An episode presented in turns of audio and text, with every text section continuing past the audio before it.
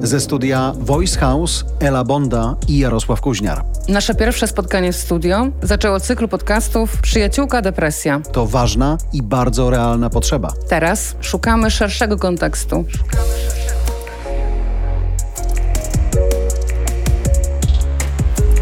Zuza Ziomecka, dziennikarka i trenerka mindfulness. Realizuje projekty medialne w druku, internecie i telewizji od 2001 roku. 9 lat temu, jako redaktorka naczelna Przekroju, odkryła mindfulness. Od tej pory łączy swoją pasję do poznawania koncepcji i ludzi wpływających na świat z uczeniem mindfulness. Cześć Zuza. Cześć Ela. Co to jest ta uważność?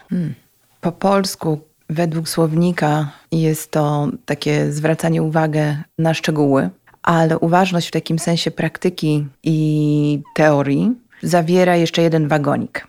Po angielsku mindfulness jest słowem, które funkcjonuje bez żadnych innych konotacji. W związku z tym zawiera taki czynnik, którego nie ma w tym polskim znaczeniu uważność. I tym czynnikiem jest pewien stosunek, nastawienie, bo owszem, kierowanie uwagi na to, co się dzieje w tej chwili jest ważne, ale ważne jest też, jaki mamy do tego stosunek. Nie? Bo jak zwracamy uwagę na to, jak jest i mówimy sobie w głowie, że jest beznadziejnie, że to w ogóle tak nie powinno być, ja taka nie powinnam być, świat taki nie powinien być, ty, Ela, nie powinnaś taka być. To wpływ tych myśli i tego stosunku na to, jak się czujemy w tu i teraz, jest ogromny. Więc to, co mindfulness ma, czego uważność nie ma, to taka praktyka nieocenności. Czyli, że bierzemy to, co jest, takie, jakie jest i staramy się z tym nie walczyć na czas praktyki. To jest ważne właśnie, żeby akceptować te rzeczy takimi, jak przypływają do nas albo nam towarzyszą? Wiesz co, to jest ważne w takim sensie, że to jest dobry, a właściwie najlepszy punkt startu. Bo mamy taki odruch, który dominuje w naszym stosunku do świata teraz, że wszyscy mamy opinię na każdy temat. I mózg ma taki nerwowy tik, że wyraża opinię i ocenia wszystko, co się dzieje. I jako dobre, złe, czasem neutralne, ale jakąś opinię mamy. I to powoduje, że przestajemy obcować z tym, co się dzieje i zaczyna kierować nami to, co o tym sądzimy. Czyli jakby tracimy kontakt z rzeczywistością i przechodzimy do kontaktu wyłącznie z naszą interpretacją. I w takim sensie akceptacja jest ważna, bo pomaga nam zobaczyć, co jest. I jako pierwszy krok to jest ważne. Nie jako praktyka, która ma trwać w nieskończoność. Akceptacja nie jest celem samym w sobie, tylko punktem rozpoczęcia.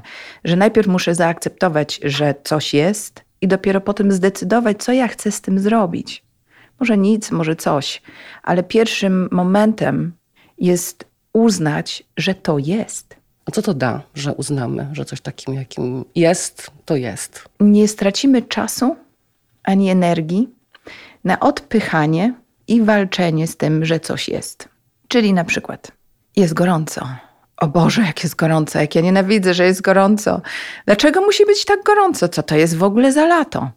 Bywają takie oceny pogody, prawda? I zaczynamy zalupowywać się w głowie w naszym stosunku do tego, że jak bardzo jesteśmy nieszczęśliwi z tym, że ta pogoda jest jaka jest.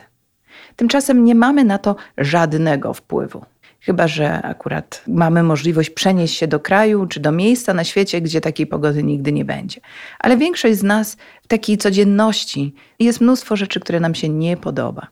I tracimy bardzo dużo naszych zasobów intelektualnych, naszej przepustowości na to takie walczenie z tym, że to jest. A jeżeli zamiast tego spojrzymy na dwór, poczujemy na skórze i zobaczymy na termometrze, że owszem, jest gorąco i nie będziemy tracić sił na naszą niezgodę na tą temperaturę, to możemy od razu przejść do kroku drugiego. Mianowicie, to jak ja zaplanuję swój dzień, żeby on był dla mnie możliwie jak najlepszy, najbardziej produktywny, najbardziej pełen ludzi, których kocham. I od razu przechodzimy do układania sobie planu, który jest najlepszy. Czyli na przykład pójdę, nie wiem, wezmę rodzinę i pojedziemy nad wodę. Albo pójdę na maraton filmowy w klimatyzowanym kinie. Albo dzisiejszego dnia będę leżeć plackiem z książką i się opalać. Jak nie walczysz z tym, co jest, to możesz od razu zacząć się zastanawiać, jak to wykorzystać i jak się z tym ułożyć. Podoba mi się to. Wracając do podstaw, skąd się wziął mindfulness? Skąd ten koncept w ogóle? Kto to wymyślił? No nie ja.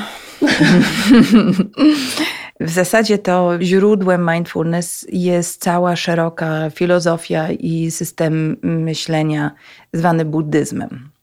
I w tej filozofii mindfulness jest jednym z niezbędnych kroków na ścieżce do oświecenia. Ale to, co się stało w okolicach późnych lat 70., to pewien z domu buddysta, z wykształcenia neurobiolog Jon Kabat-Zinn, gdy dostał jako świeżo upieczony dyrektor laboratorium neurobiologicznego w Massachusetts Institute for Technology, postanowił zacząć badać narzędziami współczesnej medycyny, czy to, że on się czuł inaczej po praktyce jogi bądź medytacji, czy on to jest w stanie zmierzyć urządzeniami. I to rozpoczęło rewolucję w zachodnim świecie, które odkryło dzięki pośrednictwie nauki, że faktycznie mindfulness ma wpływ nie tylko na to, jak się czujemy, ale faktycznie na to, jak funkcjonuje organizm. I świat neurobiologów rzucił się na tą praktykę i na praktyków, badając ich od góry do dołu, z lewa na prawo. Powstało do dziś ponad 6,5 tysiąca badań opublikowanych, opracowań. To jest ogromny zbiór i on cały czas rośnie i się niuansuje. Więc wiemy na pewno, że mindfulness redukuje stres, pomaga w opanowaniu emocji i w prawidłowym, zrównoważonym funkcjonowaniu ogólno pojętego psychofizycznego stanu człowieka. Z dalszych badań wiemy, że pomaga w związkach, pomaga wychodzić z konfliktów, pomaga osiągać lepsze wyniki w pracy i w nauce dzięki zwiększeniu zdolności do skupienia, pomaga nabyć się nowych kompetencji społecznych, pomaga pozostać w kontakcie z bliskimi mimo trudnych emocji. Więc to spektrum korzyści, które wypływa z tej praktyki, jest naprawdę szerokie. A wzięło się faktycznie z tego systemu buddyjskiego i te korzenie są ważne, aczkolwiek to, co John zrobił, przenosząc, on wyciął, skalpelem, wyciął ten mindfulness i przeniósł do kontekstu naukowego, nie zabierając religii, czy tej takiej metafizycznego dążenia do oświecenia. Więc mindfulness stał się praktyką o wiele bardziej dostępną, poświecką, która może służyć nam zarówno w szkołach, jak i w pracy, jak i w szpitalach, jak i w wojsku, co jest kontrowersyjne, ale moim zdaniem też istotne, jak i na szczycie ekonomicznym w Davos, jak i w klinikach psychologicznych, jak i w korporacjach. Czy mindfulness jest dla każdego? Tak, z takim zastrzeżeniem, że osoby zmagające się ze zdrowiem psychicznym dobrze, żeby sięgały po mindfulness za pośrednictwem kogoś, kto zna się albo opiekuje się nimi w szerszym kontekście. Bo jeżeli mamy depresję, jeżeli zmagamy się z traumą, to mindfulness jest niezwykle pożytecznym i kojącym narzędziem, tylko używa się go nieco inaczej niż dla osób, które z innych powodów i z innych przyczyn przychodzą na kurs. Ale czy to może być jedyna metoda leczenia choroby? Zwykle nie. Zwykle jeżeli to jest jakiś kliniczny stan zaburzenia psychicznego, to potrzebna jest praca specjalistów, psychologów i psychiatrów. Ale w ich arsenale, w ich repertuarze podejść, których używają, bardzo często mindfulness się znajduje na wysokiej pozycji. Na moment wracając do buddyzmu Jona Kabat-Zinna i różnych innych praktyk uspokajająco wyciszających, zarządzających naszymi emocjami, to rozmawiając ze znajomymi, nie raz, nie dwa o mindfulness, ale to taka joga dla głowy. To taka joga dla głowy. No właśnie. Jaka jest różnica między jogą a mindfulnessem w efekcie tego? Można powiedzieć, że joga jest formą uważności, czyli ćwiczenia mindfulness. W zależności oczywiście od intencji i celu. Bo taka joga, która ma na celu, żebyś schudła albo wypracowała sobie mięśnie w poszczególnej części ciała, albo osiągnęła idealny szpagat bądź trudną pozycję równowagi na głowie stojąc, no to jest już coś innego. Ale w takim oryginalnym zamyśle to joga jest sposobem na ćwiczenie naszej zdolności zauważania i bycia ze sobą w różnych nie zawsze komfortowych momentach życia. Bo joga jest serią pozycji, w której uczysz się być, w której poszerzasz swoje granice możliwości poprzez takie uważne trwanie na granicy komfortu. I w zasadzie można powiedzieć, że tą praktykę uważności można ją nazwać jogą dla głowy, bo w podobny sposób używamy innych okoliczności, żeby ćwiczyć to, gdzie nasza uwaga jest i jak spotykamy dyskomfort i trudności w życiu. Czyli w takim ćwiczeniu uważności możesz wybrać sobie obiekt obserwacji, jakim są dźwięki otoczenia. I tak samo jak ćwiczysz ze swoim ciałem, ćwiczysz nagle z dźwiękami. Bardzo często punktem takim kotwiczącym jest oddech. I to, co jest możliwe, gdy praktykujemy uważność, a nie jogę, to jest taki moment, że jak już jesteśmy w takim skupieniu i dobrej obserwacji tego, co jest w nas w tej chwili obecne, możemy wykorzystać ten kontakt ze sobą do chwili refleksji, żeby na przykład przemyśleć trudną sytuację, w której jesteśmy i zobaczyć, co samo myślenie o niej nam robi. Żeby zaplanować albo skontaktować się z tym, co ja teraz na tym konkretnym zakręcie w moim życiu, czego ja potrzebuję albo do czego ja zmierzam.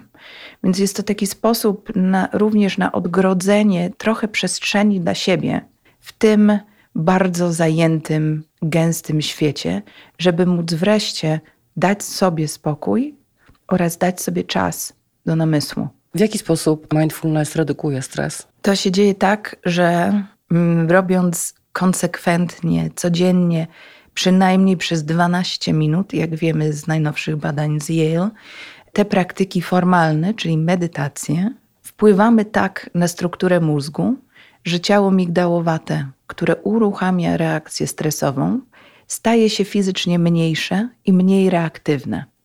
Co oznacza, że dzieje się to samo co zwykle, ale nasz mózg nie uruchamia stresu tak mocno, ani tak często. Jednocześnie te same ćwiczenia powodują, że kora przedczołowa, gdzie są nasze najcenniejsze zasoby intelektualne, wiesz, tam jest to, że umiem jasno wyrazić swoje myśli, to, że pamiętam istotne szczegóły, to, że potrafię się zachować właściwie w towarzystwie i wymyślić coś nowego, albo zrozumieć skomplikowaną nową sytuację, to się mieści w korze przedczołowej. I robiąc ćwiczenia mindfulness, konkretnie medytacje, czyli formalne ćwiczenia, ta część mózgu staje się gęstsza i większa, czyli się wzmacnia. Rośnie. Wow, niesamowite. To na czym polega praktyka mindfulness? Są dwa rodzaje praktyki. One się nazywają formalne i nieformalne, o czym przed chwilą zagaiłam. I to się sprowadza do tego, że są medytacje, które robimy i to są te formalne. Czyli to jest ta praca z uwagą, która opiera się na jednym schemacie, że wysyłamy uwagę i skupiamy się na jednej, czy gromadzimy uwagę dookoła jednej rzeczy, na przykład oddech, na przykład doznania fizyczne w konkretnej części ciała, na przykład dźwięki, myśli albo emocje. I trzymamy tą uwagę, zauważając jednocześnie, że ona będzie odpływać, będzie się rozpraszać, będzie wracać do głowy, do myślenia o tym, co było wczoraj, planowanie tego, co będzie jutro, komentowanie tego, co dzieje się teraz. I gdy te rozproszenia się dzieją, formalna medytacja mindfulness polega na tym, żeby zauważyć i powiedzieć, rozproszyłam się. I przyciągnąć ją z powrotem do tego wybranego punktu obserwacji, bez żadnego oceniania się negatywnego za to, że ta uwaga odpłynęła. I to w zasadzie jest mechaniką każdej formalnej medytacji mindfulness. I to ten konkretny cykl, czyli skupianie się, rozpraszanie, zauważanie rozproszenia i powrót do obserwacji, ten cykl powoduje te zmiany na poziomie mózgu, o których przed chwilą rozmawiałyśmy. I dlatego te formalne ćwiczenia są takie ważne, te medytacje. Nieformalne ćwiczenia to jest takie wprowadzanie uważności do codziennych czynności. Czyli to jest ten spacer w lesie albo z psem, albo to bieganie, podczas których starasz się nie myśleć, nie wykorzystywać tego momentu spokoju na to, żeby zaplanować wakacje, przemeblować biuro, czy kontynuować kłótnię rozpoczętą z koleżanką z biura, tylko że jesteś przy tym, co faktycznie jest obecne na tym spacerze. Doznania fizyczne, zapachy, to co widać i starasz się nie być w głowie, tylko w tym, co faktycznie otacza cię i jest obecne fizycznie. To są nieformalne ćwiczenia. I one są niezwykle wyciszające, dają różne fantastyczne korzyści, na przykład zdolność zauważenia, że są piękne, dobre rzeczy dookoła nas, nawet gdy w naszym życiu jest jakieś zmaganie. Dają to takie ukojenie, które pozwala nam wyjść z dużego napięcia, uspokoić się i pozwolić, żeby ciało się zreperowało po okresie stresu. Więc jedne i drugie są istotne i niosą swoje korzyści. Ale ważne jest, żeby zrozumieć, że uważne sprzątanie kociej kuwety, co jest jedną z moich ćwiczeń, tak, ja to robię, albo zimą uwielbiam uważne odśnieżanie samochodu, I love it, czekam na śnieg właśnie, żebym mogła zrobić to jest wspaniałe, ale nie zmieni mózgu i nie wpłynie na to, żebym rzadziej doświadczała reakcji stresowej. Do tego potrzebne są medytacje, siadanie na tyłku i przez przynajmniej 12 minut ćwiczenie swojej uwagi. Czy jest coś poza wiedzą, jak to robić, potrzebne do tego, żeby zacząć praktykować mindfulness? Właściwie powiedziałabym, Ela, że wiedza jest najmniej potrzebna. Najchętniej bym cofnęła całe nagranie i powiedziała: ladies and gentlemen, zapraszam do praktyki. Bo jedyny sposób, żeby faktycznie nauczyć się mindfulness, tych praktyk formalnych i nieformalnych, to żeby je robić. I najlepiej pod okiem jakiegoś nauczyciela, który jest certyfikowany, nauczony, jak uczyć, a w ogóle to najlepiej w grupie. Bo samemu, chociaż to się wydaje takie łatwe, 12 minut, co to jest? To jest ułamek tego, ile czasu spędzamy na scrollowaniu przez media społecznościowe albo robienie innych niekoniecznych czynności. Więc samo w sobie wydaje się, że to nie jest trudne, ale okazuje się, że to jest tak nieoczywisty sposób bycia, że siedzisz i zmagasz się z uwagą i jak siadasz po raz pierwszy, drugi, trzeci, to wydaje ci się, że to jest kompletna strata czasu. No bo przecież masz tyle rzeczy do zrobienia. Mógłbyś tyle innych rzeczy robić. Mógłbyś inaczej wykorzystać ten czas. A przecież jest ci niewygodnie. A przecież to jest nudne. A przecież to jest frustrujące. Że tak naprawdę samemu niezwykle ciężko jest wejść w nawyk codziennej medytacji. I czytanie książek trochę pomaga w takim sensie, że buduje przekonanie, że o kurczę, to rzeczywiście działa. Aha, to ludzie mają takie korzyści. Ojej, to można robić to również w ten sposób. I to pomaga w takim sensie, że buduje motywację albo zrozumienie, ale nie pomaga w praktykowaniu. A to jest szalenie istotne, żeby rozumieć, że mindfulness jest czymś, co się robi, a nie czymś, co się rozumie. Jasne. W tej części bardzo dziękuję, a w drugiej porozmawiamy o tym, nie jak wiedzieć, ale jak praktykować. Jeśli chcesz podzielić się swoją historią albo masz do nas pytania, napisz do mnie na bonda@voicehouse.co.